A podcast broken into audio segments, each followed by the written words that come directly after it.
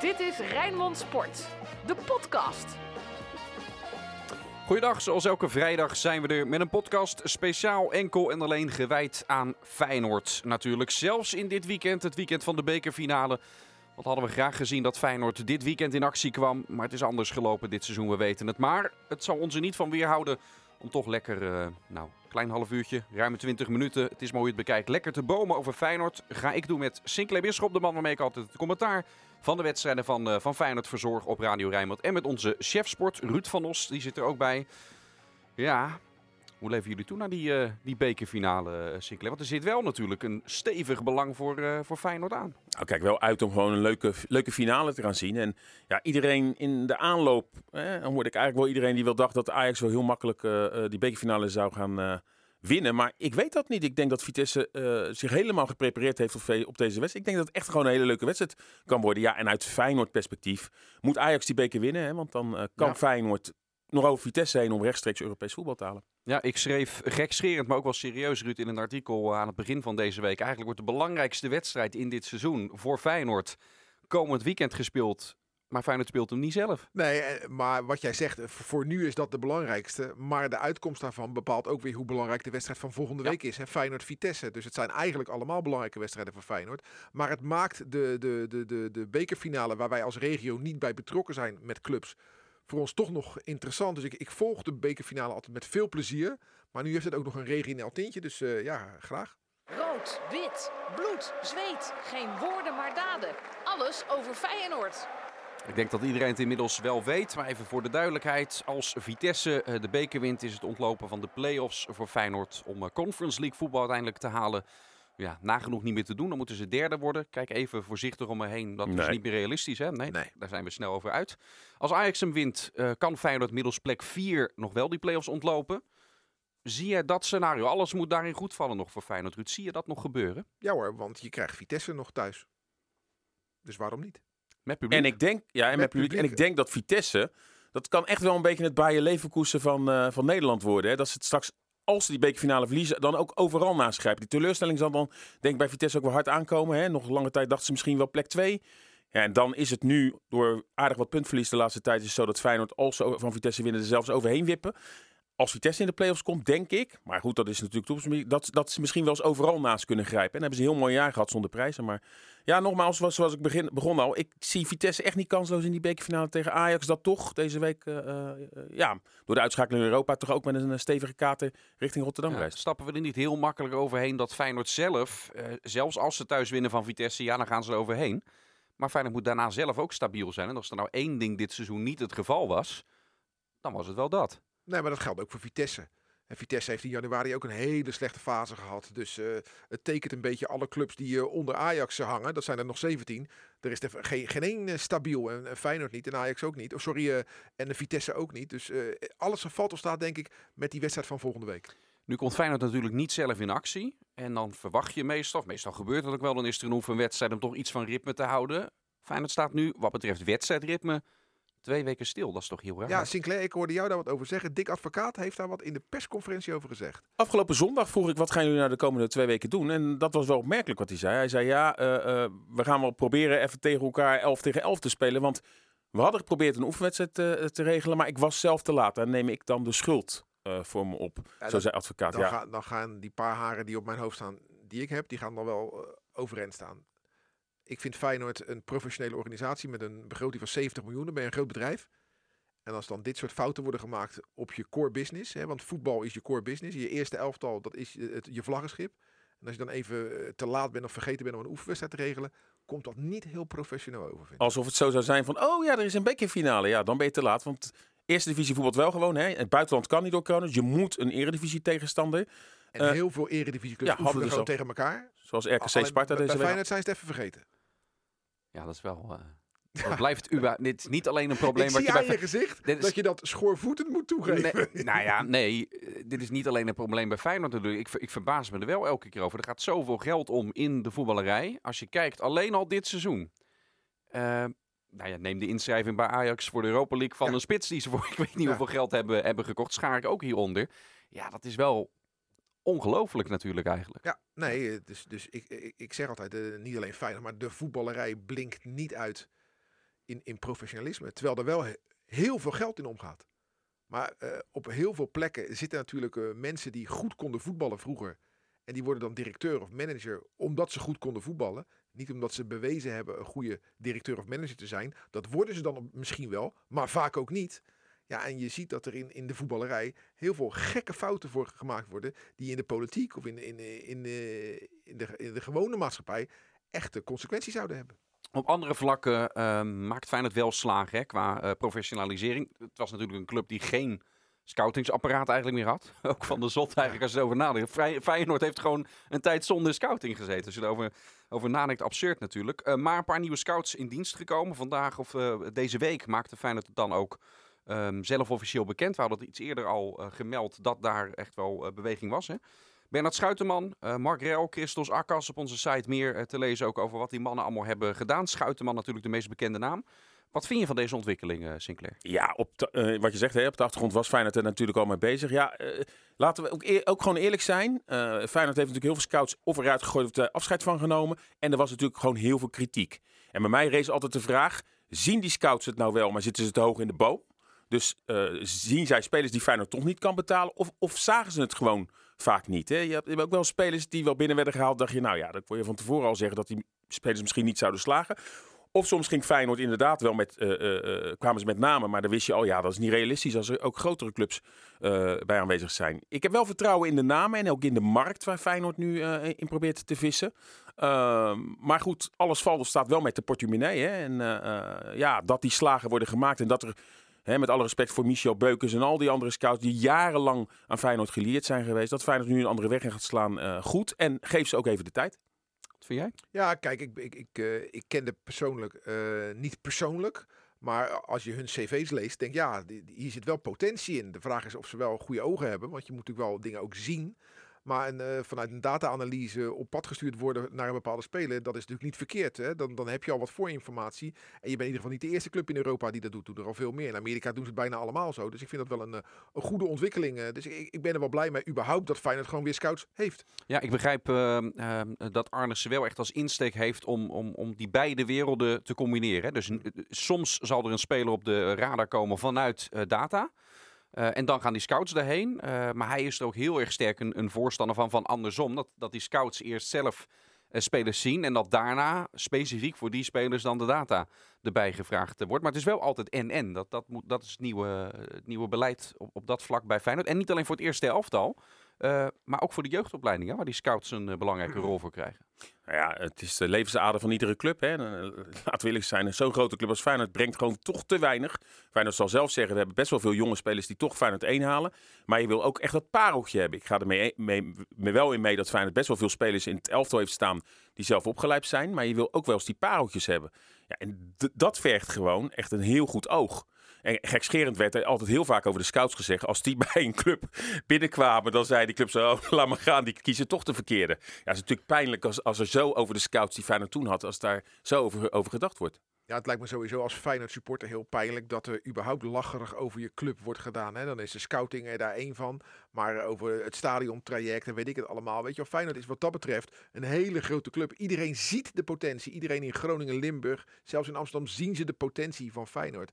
En het is zo jammer dat het al jaren niet lukt om die potentie, dat, die potentie structureel goed uit te nutten. Ja. Er, maar is één, er, is één stap, er is één ding, Ruud, wat ik altijd nog erger vind dan als ze lacherig over je doen. En die fase heeft Feyenoord ook gehad. Ja. Dat is als ze medelijden met je hebben. Ja. Nee, dat is ook geweest. Hè? Dat van, vanuit Ajax en PSV, dat Ajaxide zeiden van ja, Feyenoord bungelt nu rondom plek 10 is eigenlijk ook niet leuk meer. We, we gunnen het ze eigenlijk wel dat het weer beter. Dat, die vond ik nog pijnlijk. Maar, maar, laten we eerlijk zijn. Op zich is er de laatste pak een beetje twee, drie jaar veel gebeurd bij Feyenoord. Met heel veel wisselingen van wachten qua bepaalde posities.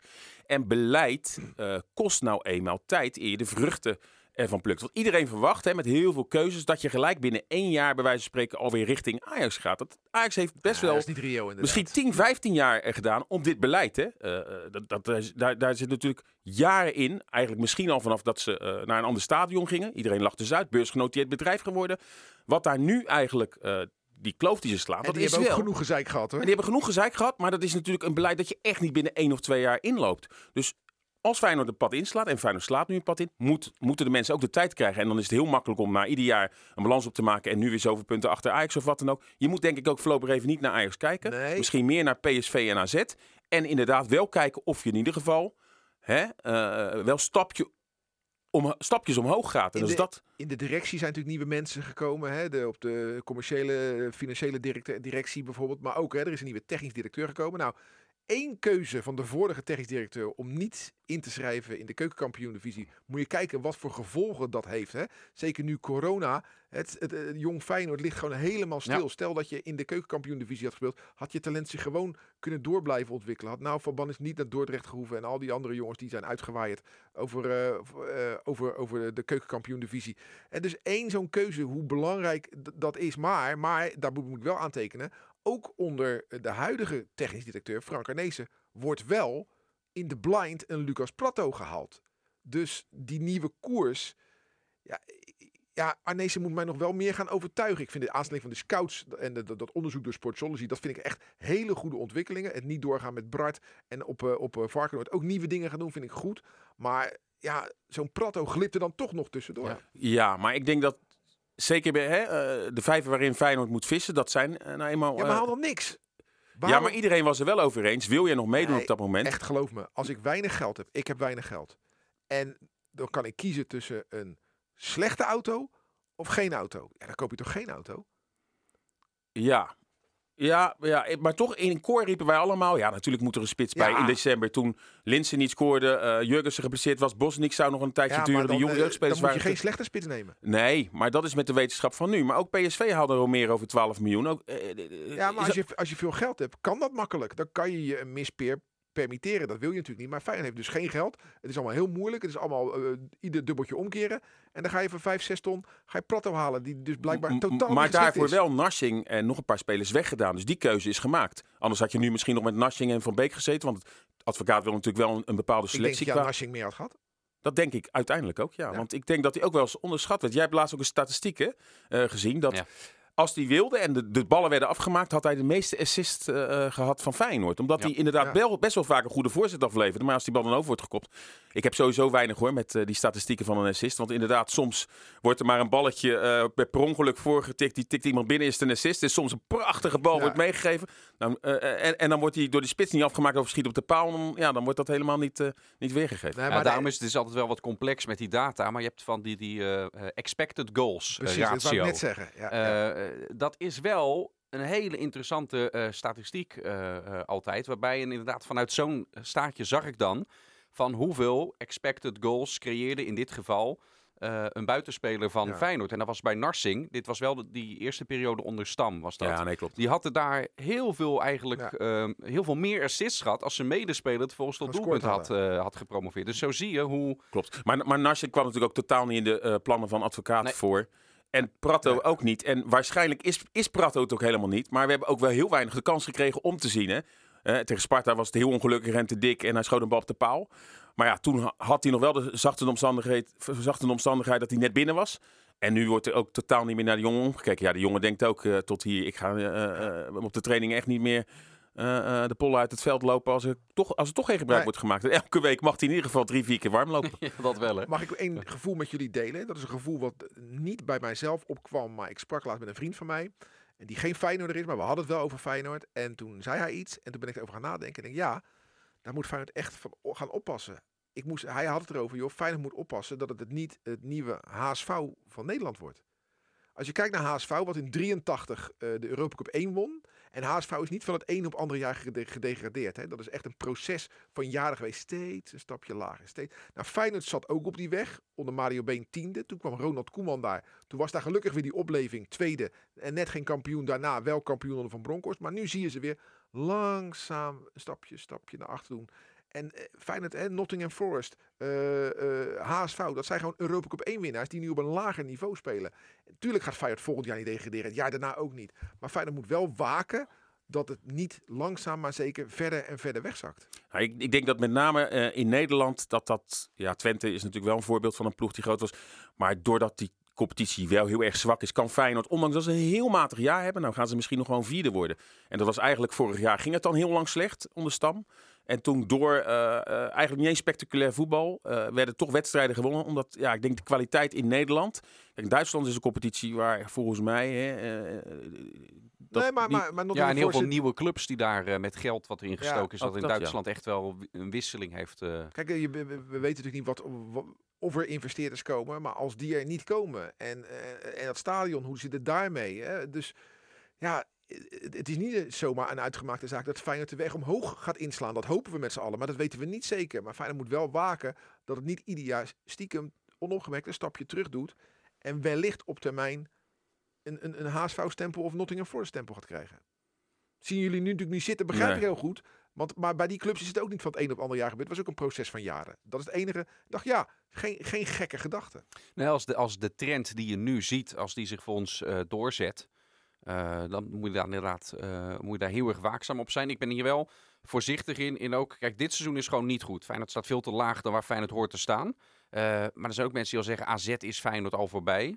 Ja, dit seizoen, dit seizoen wel. Maar kijk, vorig jaar toen de competitie eindigde stonden ze nog heel dicht bij elkaar. En bijna alle jaren ervoor is Feyenoord er altijd nog boven geëindigd. Ja, alleen dus... wat, wat voor AZ geldt, uh, is hetzelfde wat Sinclair net zei. Die hebben ook jaren geleden beleid ingezet. Dat gaat Feyenoord nu pas... Daar gaat AZ nu de vruchten van plukken. He, dat is niet gelijk goed gegaan. Net als bij Feyenoord niet gelijk goed gaat. Dus AZ gaat nu een voorsprong nemen op Feyenoord. Omdat het een voorsprong in beleid heeft. Als je kijkt naar dat jeugdcomplex daar. Als je kijkt hoe die club georganiseerd is. Hoe zij hun spelers benaderen via die Billy Bean. Hè, met, die, met die data en zo. Zij, en die voorsprong op Feyenoord gaat groter worden. En dan gaat Feyenoord, als het goed is, weer aanhaken. Tenminste, als het goed is. En je had het over uh, inderdaad de komst van een investeerder. Moeten we nog maar zien of dat het geval is. En of dat op tijd is voor volgend seizoen. Hè? Of, of die selectie al op peil gebracht kan worden met dat soort extern geld. Of dat Feyenoord het nog uh, moet doen. Want ze zijn op twee borden aan het schaken wat dat betreft. Met uh, een, een, stuk legere portemonnee. Stadion had jij het ook over. nou ja, deze week heb ik artikel gemaakt natuurlijk over dat er in ieder geval wel wat beweging is bij, bij de BVO, bij de voetbalclub. Met betrekking tot die business case. Uh, maar ja, er zijn ook nog steeds wat andere seinen. Hè? De financiering, de bouwkosten. Nog steeds heel veel uh, vraagtekens, ondanks nou ja, dit alles. Ik ben echt benieuwd. Kijk, Feyenoord heeft, uh, of tenminste de, de, de projectgroep Feyenoord City, die voor het stadion verantwoordelijk is, hebben gezegd, we gaan het doen binnen 3,65 miljoen. Punt. Ja, bouwen bedoel bouwen, je daarmee. Bouwen. Ja. En dat kost totaal met rente 4,44. Dus 3,65 was heilig. Ik denk alleen dat ze daarop terug moeten gaan komen. Of of ze gaan het stadion dusdanig uitkleden dat het een versimpeld stadion wordt. Eén van de twee. Maar de belofte van we doen het voor 3,65 en het wordt prachtig. Ja, dat is zo lang geleden gedaan. Die bouwkosten die stijgen. Ik vraag me af of ze, of ze moeten dat ja. loslaten of het stadion moet simpeler worden. Nou, jij zegt dat is zo lang geleden gedaan. Maar het is natuurlijk nog wel tot redelijk recent, een paar weken geleden, is het nog, nog wel is het herhaald. Ja, ja, ja. Um, en, en ik ben wel zo benieuwd als dat nou uiteindelijk niet lukt. En dat is gewoon ondertussen echt een realistisch scenario of ze bij Feyenoord uiteindelijk, en dat is niet alleen Koevermans die dat besluit, maar of ze inderdaad dan uh, zich eraan houden wat ze hebben gezegd van, hé, hey, we moeten ook eerlijk zijn. We hebben een jaar uh, de tijd om het rond te krijgen. Als het dan nog niet gelukt is, moeten we ook eerlijk zijn. En dan stoppen we ermee. Ik weet niet of ze dat uiteindelijk gaan doen. Ja. Of dat er toch weer uh, meer tijd gepakt gaat worden. Kijk, het is heel simpel. Wij kennen de bouwtekeningen niet. Dus uh, als het dadelijk stel dat stadion komt er en het wordt voor 3,65 uh, neergezet, dan zullen wij zeggen van ja, op eerste oog ziet het er prima uit. Maar wellicht hadden ze wat andere plannen, maar hebben ze die moeten laten varen om binnen die, die 365 miljoen te blijven. Dat, dat, dat, zullen wij, dat weten wij nu nog niet, maar dat zou wel toekomst kunnen zijn. Of ze gaan zeggen, joh, we moeten van de 365 moeten we 400 miljoen maken om, om aan het niveau van, van, van drie jaar geleden aan het plan van toen te kunnen blijven voldoen. Ik ben, ik ben erg benieuwd. Gaat komende week nog wel uh, wat nieuws over, uh, over komen weer. Wanneer uh, Feyenoord zelf ongetwijfeld ook naar buiten zou komen over het nieuws dat wij deze week al hebben gebracht. Eén ding nog over het sportieve, um, Sinclair. Naar het veld zelf. Daar heb ik het eigenlijk... ik vind dit de razend dossier, maar eigenlijk toch veel liever altijd gewoon over, over, over die spelers op het veld. Kuksu, hoe, hoe, gaat het met hem? Is die, is nou, die, die traint wel weer mee. Uh, uh, terug van corona. Hè. Hij had het samen met Sinistera. Sinistera vorige week al aangesloten in die wedstrijd tegen Utrecht. Hij deze week. Dus normaal gesproken moet hij zich goed kunnen voorbereiden op die wedstrijd tegen Vitesse. Het is nog onzeker of Bijlo kan spelen. Verwachting is van wel. en dan heb je eigenlijk alleen Nieuwkoop die nog geblesseerd is. Dus wat dat betreft kan Feyenoord in die belangrijke week mocht Ajax de beker winnen. Want anders speel je sowieso in die play-offs. En dan ja. is het eigenlijk uh, nog een paar weken... Maar door die weken heen fietsen om je voor te bereiden op de play-offs. Maar stel dat Ajax die beker wint. Ja, dan uh, staat er een heel leuk programma uh, voor Feyenoord voor de boeg. Met, met, met wedstrijden thuis tegen Ajax, tegen Vitesse. Uit naar Heracles en ADO en nog thuis tegen RKC. Uh, waarin Feyenoord boven Vitesse moet gaan eindigen. En daar kijk ik wel naar uit, naar zo'n strijd. Zie jij Kuksu na dit seizoen nog bij Feyenoord spelen?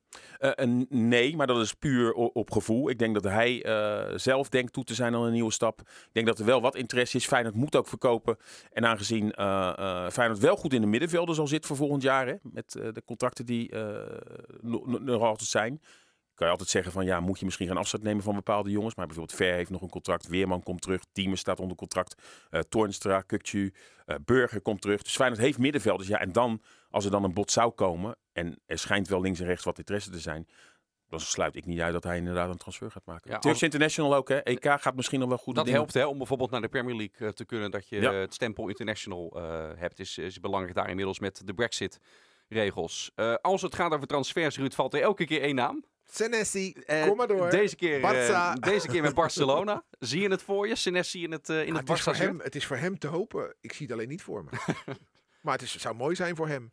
Maar en voor Feyenoord, toch? Je moet wel weten, en dat weten wij en misschien niet alle luisteraars, zaakwaarnemers spelen hier ook een kwalijke rol in. Hè? Die kunnen iets aan, in gang willen brengen door, als de zaakwaarnemer dit zo van, joh, Barcelona is geïnteresseerd in, in Senesi, dan denken andere clubs, Juve wellicht, of, of, of Real Madrid, of, of AS Roma, oh, dat is, daar gaan we ook eens naar kijken. Hè? En dat is een beetje het spel van prijsopdrijven. Ik zal nooit vergeten dat, dat wij ook, uh, Rodolf van der Geer, onze collega als presentator, werd misbruikt uh, bij, wat was het goed zeggen, ja, uh, die hoorde van een zaakwaarnemer, Jan Poortvliet wordt de nieuwe trainer van Sparta. Ja, Ronald van der Geer, die, die roept dat zo op de zender. En die zaakwaarnemer zegt na de uitzending zo, bedankt voor het aan het rollen brengen van het balletje.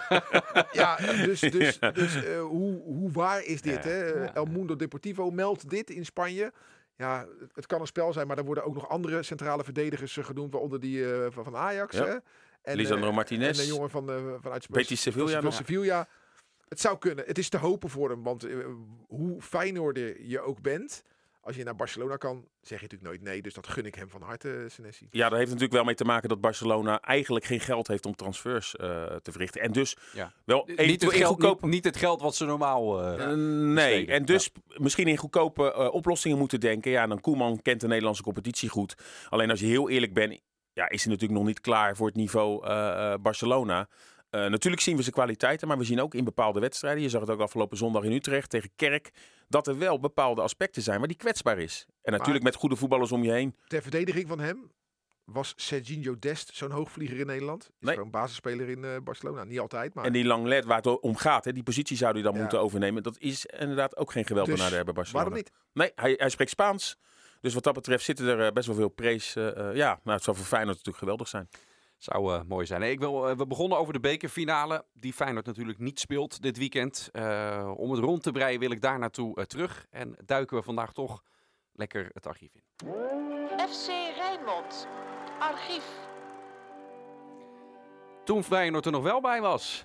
Bekerfinales uit het verleden. Wat, wat schiet uh, als eerste uh, ja, bij jou binnen, Ruud? Mijn mooiste Feyenoord bekerfinale zag ik als elfjarige jongen. Ik was niet in het stadion, ik zag hem op tv. Maar heeft wel indruk gemaakt. 17 mei 1980, Feyenoord Ajax 3-1. En toen later bleek, want dat wist ik toen als elfjarige jongen niet, dat was de eerste keer dat Feyenoord en Ajax als klassieker de bekerfinale speelden. Feyenoord won en uh, Benakker trainer van Ajax, hè, uh, Prins Klaus Willem-Alexander uh, als kleine jongen op de, op de, op de tribune. En weet jij wie de 0-1 scoorde? Want Ajax kwam wel voor in de Kuip. Arnes of Lerby? Arnes geloof ik. Arnes ja, scoorde, ja, hè? Dus de huidige technisch directeur van Feyenoord maakte de, de, de, de openingstreffer. Daarna Peter Peterson, die maakte de 1-1 aan de strafschop. Die maakte ook de 3-1, want uiteindelijk werd het 3-1. Maar in de 71 minuut vind ik toch mooi om even te kunnen melden. Was het uh, de man die uh, ons helaas is ontvallen uh, verleden jaar, Carlo de Leeuw. Die de 2-1 maakte en is als voetballer niet tot grote hoogte kunnen stijgen. Ging daarna naar Cambuur en Eindhoven. Maar is altijd een gouden gozer gebleven. En heeft als materiaalman zijn grote waarde gehad bij Oranje en natuurlijk bij Feyenoord. Hij is er niet meer, Carlo. Maar ik vind het wel leuk dat ik zijn naam nog even kan noemen hier in, in die bekerfinale. Van toen, hè, Hiele Wijnstekers, Nielsen van de Corput, Bart, Notte, Stafleu, Van Dijnse, Peters, Peterson. Die werd vervangen door Bouwens, Karel Bouwens. En, uh, en dus inderdaad uh, Cardo de Leeuw. Ja, en Ajax ook een uh, fantastische ploeg. hey, Martin van Geel viel toen ook nog in voor Tjöla Ling. Guido Pen, nou, die, ken je die nog? Die, uh, Tahamata, Arnezen, Schoenaken, Schrijvers, Krol. Ja, ik zou willen zeggen, those were the days.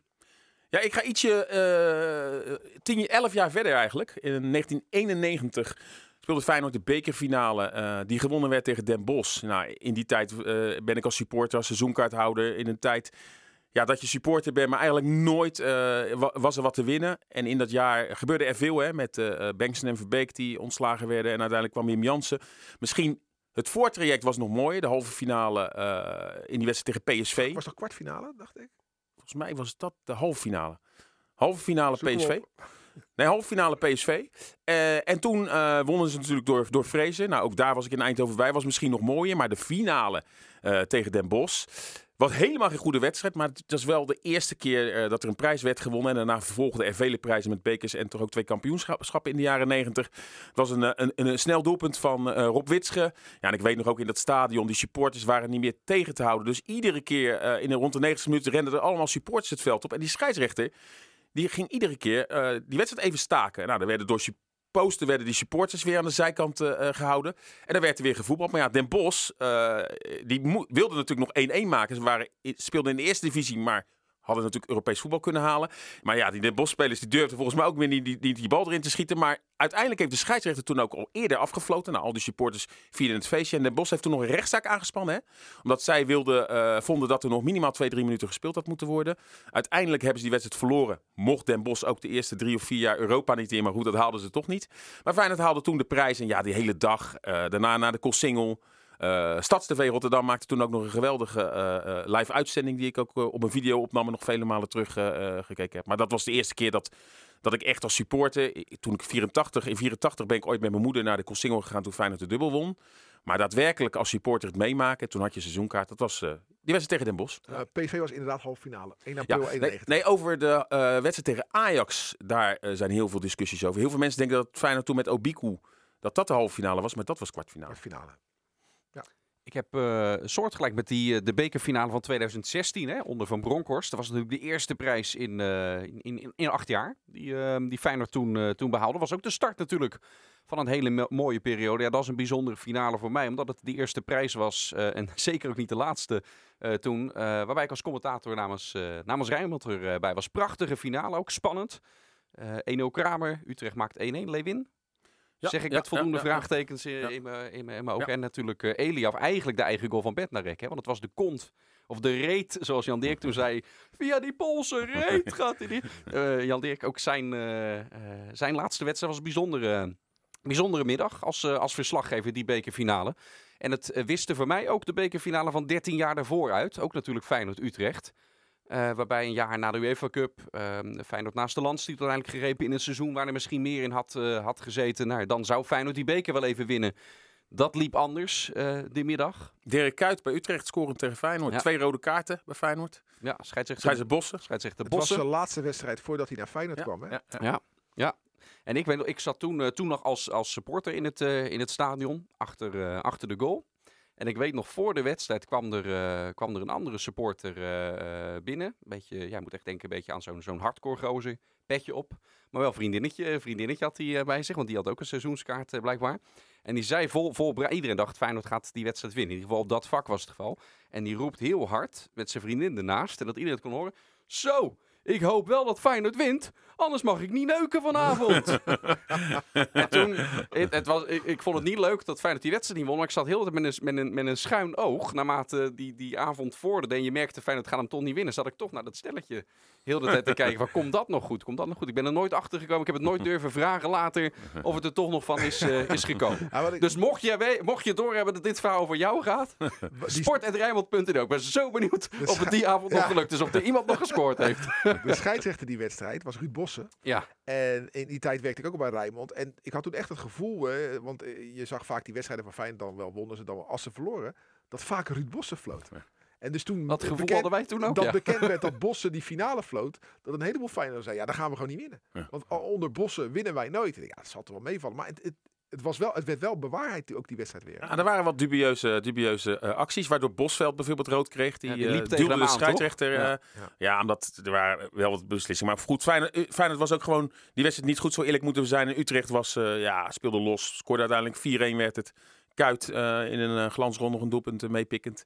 Ja, en Feyenoord was het die dag toen net niet. Maar wat je zegt, Bossen, die... het was dat sowieso Bossen, Bossen, het is, het is je niet gelukt. Het is ja, gelukt. heel vaak als, als Feyenoord wel won onder hem was het Bossen, Bossen, het is je niet gelukt. Maar die wedstrijd was Bossen het wel gelukt. En er is natuurlijk ook nog de bekerfinale. En dat is ook een, een wond die ik misschien nu een beetje openpeur voor, voor Feyenoord supporters. Nee, nee, nee, nee. Oh. ja, die ook nog.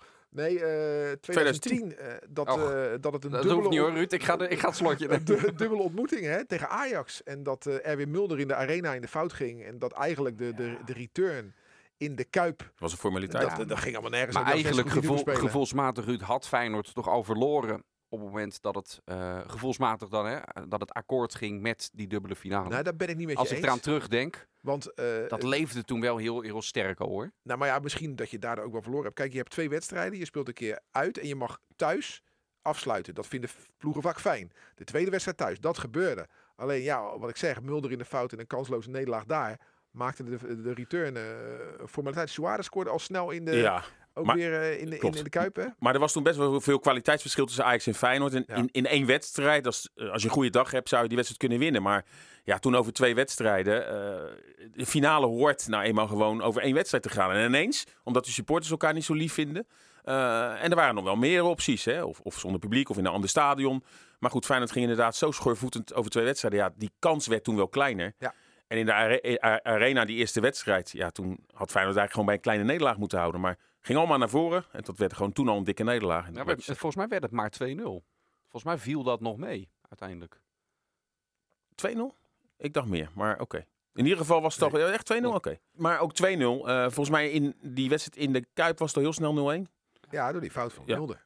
Toen was het ook al heel snel gedaan. Was nog een wedstrijd, dat weet ik ook nog eens herinneren, dat Luinge officieel afscheid nam. Hè? Die werd in de slotfase nog gewisseld door Blom. Zeg ik dat goed? Ja, dat, die werd wel bij ze. Ja. Dat klopt. Dit Dat was klopt, de ja. afscheidswedstrijd van, eh van Luinge. 2-0, Ik ben aan het zoeken, hoor. Ja, 2-0. ja. Oké. Toen, toen snel 0-1, toen was het eh, gevoelsmatig over inderdaad. En toen was het eh, 4-1 in, eh, in de Kuip. Nou, Zo. lekker dan. Sluiten we even lekker uh, hoopvol af, maar niet. Dankjewel, hè, Ruud? Coleren. Het is leuk hoor, zo'n Spartaan als chefsport. Maar om in de Feyenoord podcast erbij te halen. We gaan dit stevig evalueren. ik. Tot volgende Zullen, week, we- zullen we het even over een leuke bekerfinale nog hebben? Je had het over Utrecht. eh, Tegen AZ was ook nog mooi, hè, met Van Persie. eh, Ja, die toch nog een prijs met Feyenoord pakte. Met een geweldige goal. Wou ik zeggen, dat was wel een mooie bekerfinale. Vooral omdat Van Persie die goal feit in die groen-zwarte shirt. Ja, Mooi goal dat van. Persie. Ja. Geniaal. Ja, ja, Prachtig. ja, Ja, ja, Ja, weet je, ik moet eerlijk zeggen, eh, bij mij kan Robin van Persie sowieso niet heel veel fout doen hoor. Eh, Als voetballer al helemaal niet. Hè. Bij Feyenoord was natuurlijk een eh, beetje een pleurisjong. Maar in, eh, bij Arsenal tot een grote meneer uitgegroeid. En wat hij daar heeft laten zien.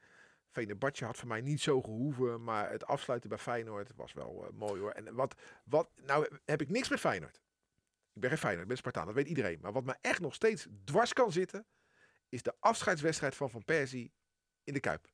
Ja, eh, eh. Tegen Den Haag. Notabene Den Haag. Als wij met z'n drieën spelen tegen Haag, winnen we ook. ja. En Feyenoord presteert het op de dag dat het afscheid neemt van de grootheid van Persie en succestrainer van Bronkhorst, om van thuis van ADO te 2-0, verliezen. ja.